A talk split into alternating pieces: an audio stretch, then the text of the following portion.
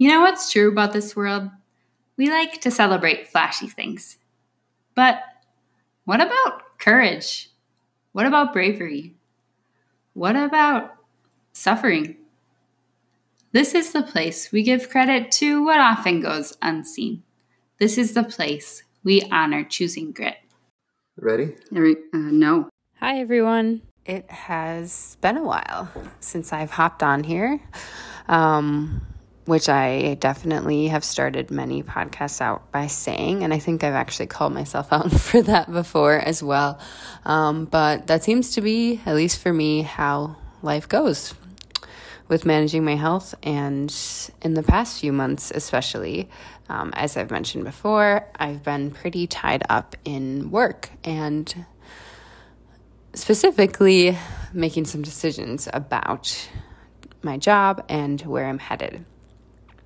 So, to catch you up, a uh, quick overview. I I know I mentioned before um, to hone in on like how my health has been going um, in correlation with my life in general. Um, a lot of the past year for me has been experimenting with work uh, specifically as a middle school counselor for a local Catholic school. Um, not long ago, about a year ago, I made, I published a podcast saying, sharing a lot of enthusiasm about this new position. Um, definitely sharing that it was definitely a jump into the unknown. Uh, felt like taking a risk, but also there were a lot of things in place that made me feel good about it. And um, made me feel like it was a place of support, which it was, um, and made it seem like worth trying for sure. Um, and not there weren't not enough um, legitimate reasons for me to say no. So I went for it last spring. I started out as a school counselor after a long season off um, with middle schoolers.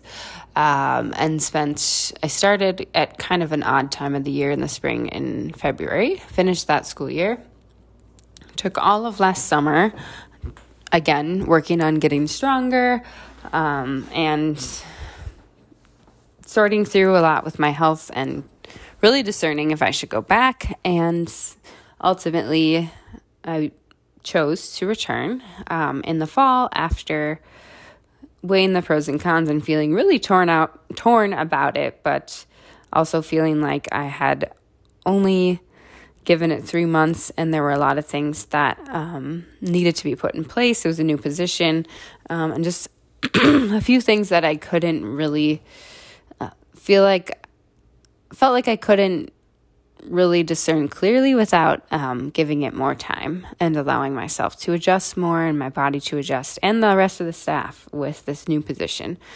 So I stuck it out for a while. Um, and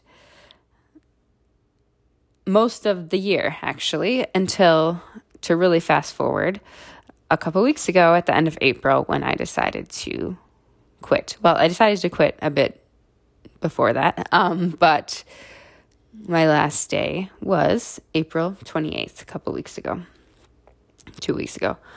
Uh, so here I am today, now processing all of that with some time to reflect and, um, yeah, feeling a lot of different feelings about it, but um, primarily really relieved to be done. Um, while at the same time, legitimately bummed that it didn't work out. Uh, in terms of what led me to make that decision, um, there were a lot of factors, but um, essentially, when I started, it was a bit of the gamble. We all knew it, this, the principal as well, um, because I stated my needs and I stated that I could only work part time. Um, and it was a new position, so we tried it part time. And to really simplify it as time went on, I and the principal, the principal and I, me and the principal, however you want to say that, uh, together um, realized over time this was definitely a full time gig. Um, there were a lot of days where um, I was only going in two days a week, so there were there was a lot that happened Monday, Wednesday, Friday when I wasn't there that I often felt like I was playing catch up on. Sometimes there were important meetings with parents or other among other teachers that had to happen on Monday, Wednesday, or Friday that I wasn't able to make. And I, I could go on. But at the end of the day, it was hard to really get a system in place, including me, including the teachers, for dealing with things that come up with students related to social emotional health when I wasn't there all the time. Um, it was also a position that it included a lot of, because of the nature of the position and the school, there were a lot of other things that fell into the role of this position that weren't specifically counseling related in terms of um, helping out around the school in general. So, where does that leave me now? Uh, I just wrote about this. So, honestly, you should just go to my blog and, and read that. Um, but it's a good question. um, I don't know much, but I do know this. At this point, with where I'm at, I need a break. I need a break from even thinking about trying to find an employment position that works for me. I'm not ready to completely give up. I lo- still love my degree and strongly feel like I'll need something related to the social work world. But at this point, I have zero energy to do any networking, to even Google search possible positions that could work for me. And despite feeling super relieved, super at peace with the decision to leave, I'm also bummed. And there's also discouragement in terms of making the job thing work in general. And I have I do have doubts at this point of finding something that will work, to be honest. So instead, I'm spending a summer in Europe, specifically in Lourdes. If you're not familiar with Lourdes, it's in France, and um, really, you should just watch the movie The Song of Bernadette. Uh, 1943 Best Picture nominee, runner up, uh, has a lot of great actors, actresses of the time in it. Um, but it's a Marian apparition site, which is a very Catholic thing, not something that Catholics are actually required to believe in. It's not necessarily considered dogma, but it is a site that has been researched for years, has gone through a really formal, lengthy evaluation process by the church to determine its validity, to confirm whether or not these apparitions actually occurred, which is essentially Mary appearing to a young child um, who's now Saint Bernadette in the 1800s, and Mary telling this child to to uh, uncover this springs, this spring that nobody knew was there, um, that now has miracles attributed to it, has now become healing waters for many.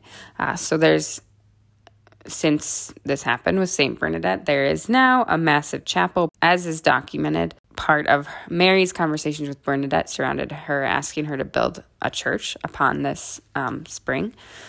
And so that's what happened. There are now a few beautiful cathedrals um, and chapels in this spot, and it's now a pilgrim site for many. Uh, there have been miracles attributed to it, miracles of healing, even apart from that component, the town of Lourdes itself has become this town centered on uh, being a refuge for the sick.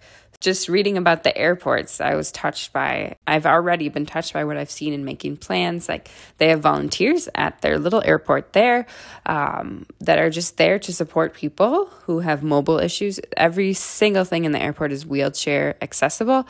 Uh, every touristy spot in town is wheelchair accessible. The hotels, all the hotels in town that I looked at, the majority of them have like multiple meal options for people with food sensitivities. That really got me.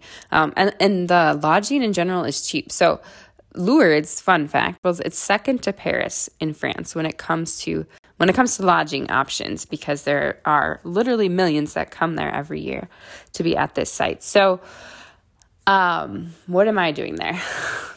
a week and a half from today, a week from Monday, on May 23rd, my plan is to first go there with a friend, my friend Jacinta, who's my um, European travel partner, uh, and simply take it in for a few days as a pilgrim, um, go to the services a big part of the experience there is also the opportunity to bathe in the waters. I think I don't know if they're actually if they've started doing that again because of COVID or if they're just doing washing hands and feet at this point. But anyways, every day they have opportunity to have these experiences with the water. You can drink it. I think actually there's access to it like all over the city. Lourdes is sometimes referred to as the Catholic Disney World because there are some areas of it I think that are pretty touristy where they sell the water bottled, etc. But yeah, plan is to go there first and just really take in the graces of the place um, and become familiar with it, where things are, how to get around, and such. Uh, from there, my friend is going to go off to do some adventuring of her own and head home.